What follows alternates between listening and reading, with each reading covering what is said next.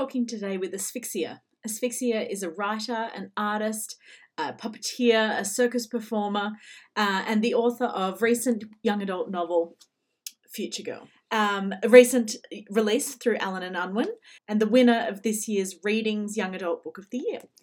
You might also know Asphyxia from the Grimstone series, which was also based on her um, touring puppet show. Um, and I'm really excited to speak with you, Asphyxia, about your new book um, and about your work. So, in Future Girl, um, the main character is Piper. And Piper's story paints a really vivid picture of life post peak oil. Um, and this life is both scary and, and hopeful. Can you talk a little bit about how you um, built this world um, and also how you came to write this story? For a long time, I have believed it wouldn't take much for the world as we know it to change dramatically in the face of a crisis. And the starting seed for Future Girl was to highlight how very possible this is and the need for us to develop resilience and to prepare for such scenarios. Strangely, just as the book was about to go to print, the pandemic hit, and life did change dramatically in many of the ways that I had imagined. Future Girl is an eerie mirror, in some ways, of the world we find ourselves in today. In the book, the crisis is caused by peak oil we all know about the dangers involved with climate change, but few people know about the risks we face due to peak oil, which could be just as serious. That's one of the reasons I wanted to write this book, is to show what could happen if we don't prepare for peak oil.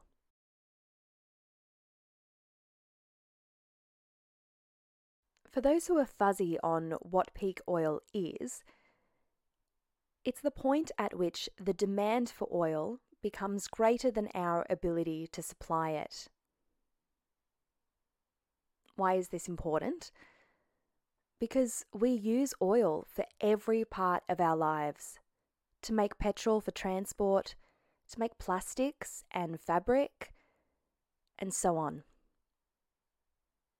Every year, we use more and more oil for our lifestyles, but the amount of oil in the ground is finite. When our demand for oil becomes greater than the amount of oil available, the price will shoot up and we'll all start fighting over it. Peak oil is about oil becoming so expensive that we can't afford to use it anymore for petrol and everyday basics. When that happens, it could happen suddenly. And if we haven't prepared for it, we could face severe shortages, not have enough food, and not have enough supplies for survival. That's what happens in Future Girl. In Future Girl, I wrote the book I wanted to read. Piper, the main character, is deaf. I was hungry to read books and watch movies about deaf people. As a deaf person, it is deeply disappointing to me how rarely we are represented in the media.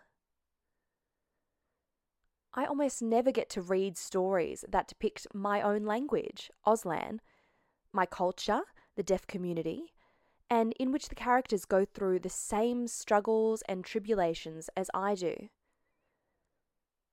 I'm frustrated by media that sends poor messages about us. One example is the picture book Boy, which features a deaf child who is routinely excluded from his community and yet somehow magically becomes a hero for completely unrealistic reasons. Another example is the movie MVP, Most Valuable Primate, which features a little girl and a chimp who sign to each other using gibberish. Yes, made up sign language. These portrayals of us and our language suggest that it is fine to make a mockery of our language. Imagine a kids' movie in which all the spoken language was pure gibberish, and yet it was promoted as being an excellent example of English. We need authentic, accurate portrayals of deafness so that hearing people develop realistic insight into what it means to be deaf and to validate the lived experience of deaf people so that we can see ourselves reflected in the media. It is easy to take for granted the privilege of having yourself and your lifestyle reflected back to you in movies and books. But when you don't have that, it's very painful. It creates a huge hunger and appetite within that community.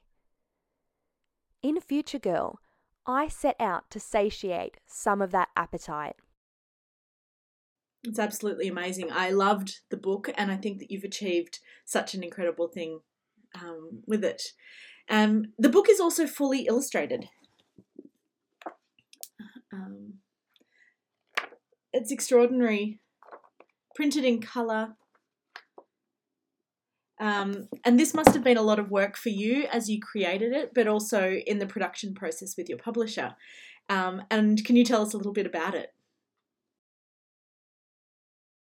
I also wanted to make a gorgeous book that looks like my art journals, but with a coherent story told in the diary entries. I started with page backgrounds. I painted, plastered pieces of fabric, doodled on notepaper, sprayed through stencils, compiled collections of my favourite papers for collage, and assembled everything into pages that had nice clear areas in the centre for text.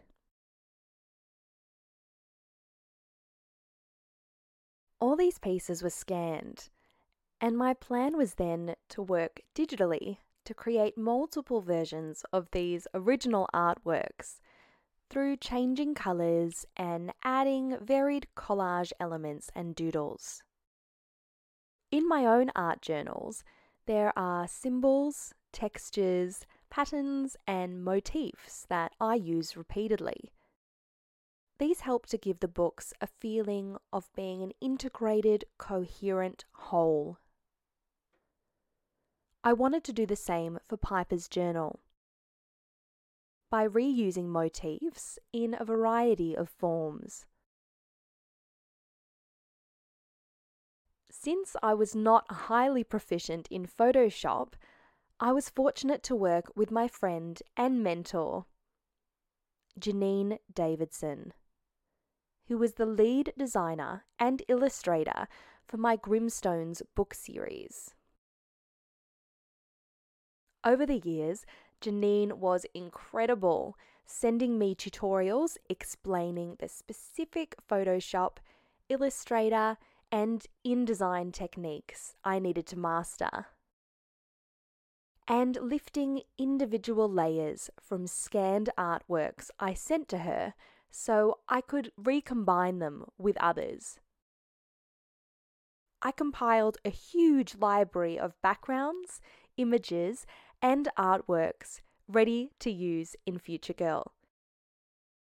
My plan was to hand this library to Janine who is going to do the intensive digital work of laying out each page, page design, and adding the text, typesetting, and text design. However, just as the time came to pull the whole book together and lay it out with the text and final artworks, Janine had a family crisis and had to pull out. My publishers promptly called in a replacement for the text design, but since I had such a specific vision for the page design of the book, which Janine understood, but no one else did, I realised that unless the book was going to veer substantially off the path I had in mind for it, I would need to do the page designs myself. Enter several months of frantic work as I barely surfaced a gulp for air, as I raced the clock to learn everything I needed to know about page design and master the technical side of Photoshop sufficiently to pull it off. Although I am confident as an artist and know how to create a pleasing composition on a canvas, I found it extremely difficult to get elements to look right on the page. Take page 95 as an example. I had drawn some persimmons, as the text referred to them. But how to put my persimmon drawings on the page and make them look good? I spent hours and hours on this. No matter where I put the persimmons, half on and half off the page, large, small, they just looked terrible. I tried so many different angles before I had the idea of putting them on an envelope. Even then, they were underwhelming. I tried adding white behind them.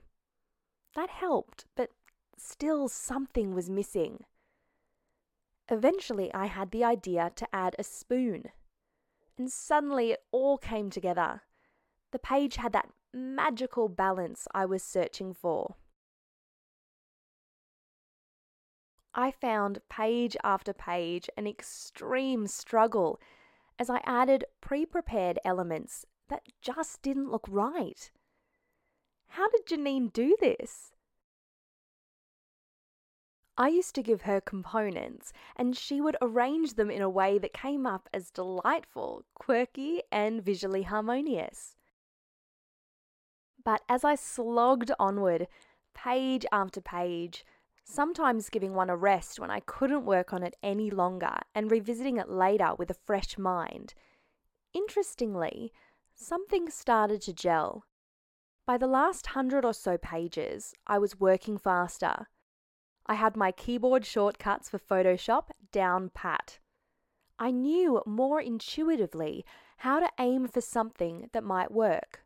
I also knew what had failed visually and which avenues not to go down.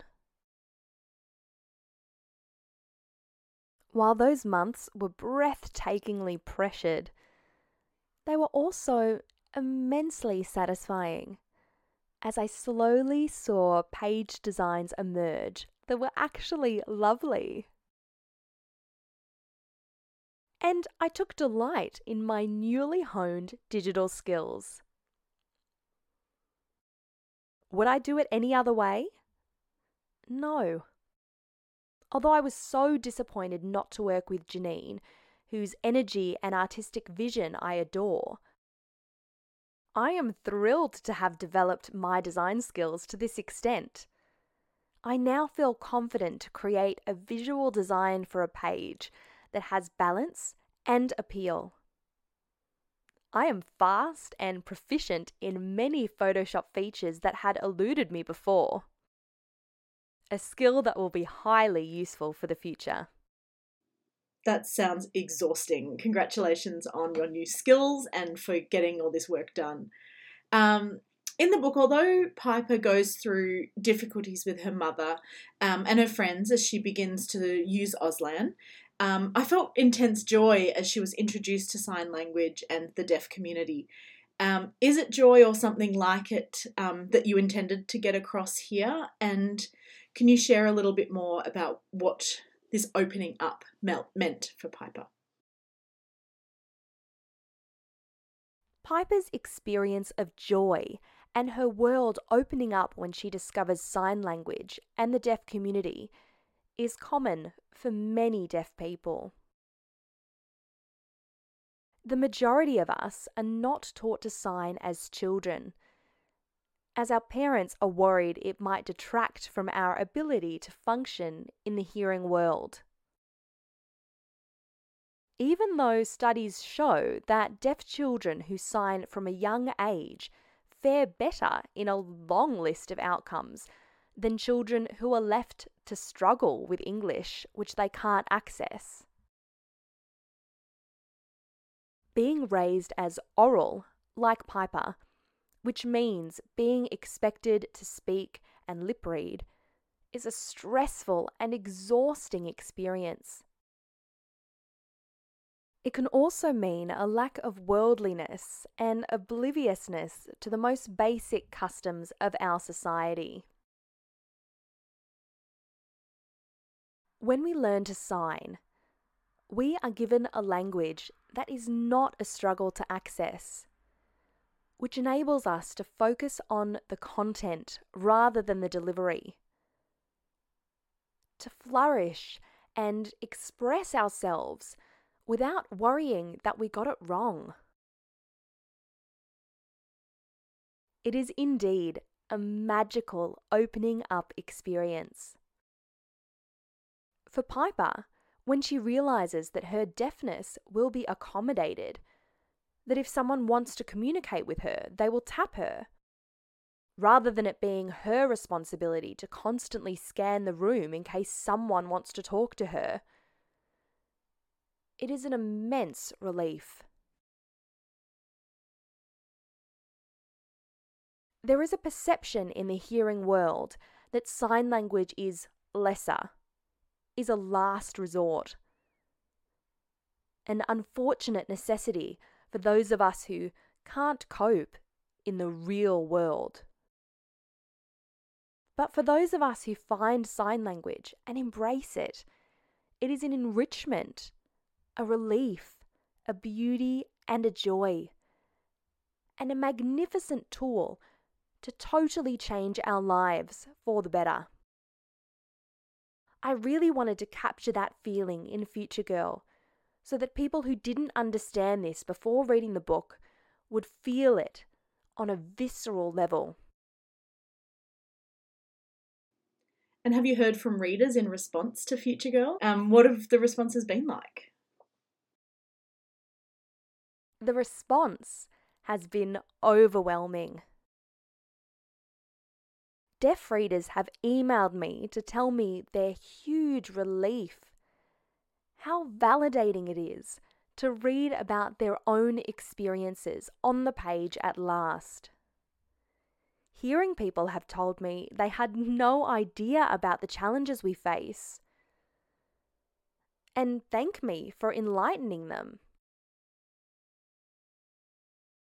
I am really rapt the book has impacted on so many people in such a valuable way. And how do you find inspiration? Um, have you found that that's changed over the past year? Much of my inspiration in recent years has come from issues in society that I view as important, but which it feels like we are not addressing not talking enough about. I like to use art and writing to shine a spotlight on these dark spots. I read and watch documentaries and films very widely, especially those containing activism on topics I'm interested in. And this becomes fuel for my work. I read about deafness, feminism, violence and abuse, disability, illness, racism, sexuality, gender diversity, health, and so much more. To understand how the perspectives of people in these groups can differ so much from the perspectives of the wider world. Often those tasked with helping the marginalised groups. I also take inspiration from my own life and those of people around me, experiences which I then give my characters. And Asphyxia, what are you currently reading? I am currently reading Unseen by Jacinta Parsons, which is giving me an insight into her experience of chronic illness and is also resonating with me as I have lived with chronic illness for six years now. I've heard I've heard that that book is is really powerful. I look forward to reading it myself, and I'm glad that you found something that resonates with you. Thank you so much, Asphyxia, for um, taking part in this um, in conversation series. This episode is also being supported by Verso Books in Healesville. Uh, and so they're doing such an incredible job and have become such an important part of their community. I highly recommend a visit. There's plenty to do in Healesville, uh, and making a trip to Verso Books will absolutely be a highlight for you. Uh, so, thank you, Verso, and thank you again, Asphyxia, for making the time to speak with me.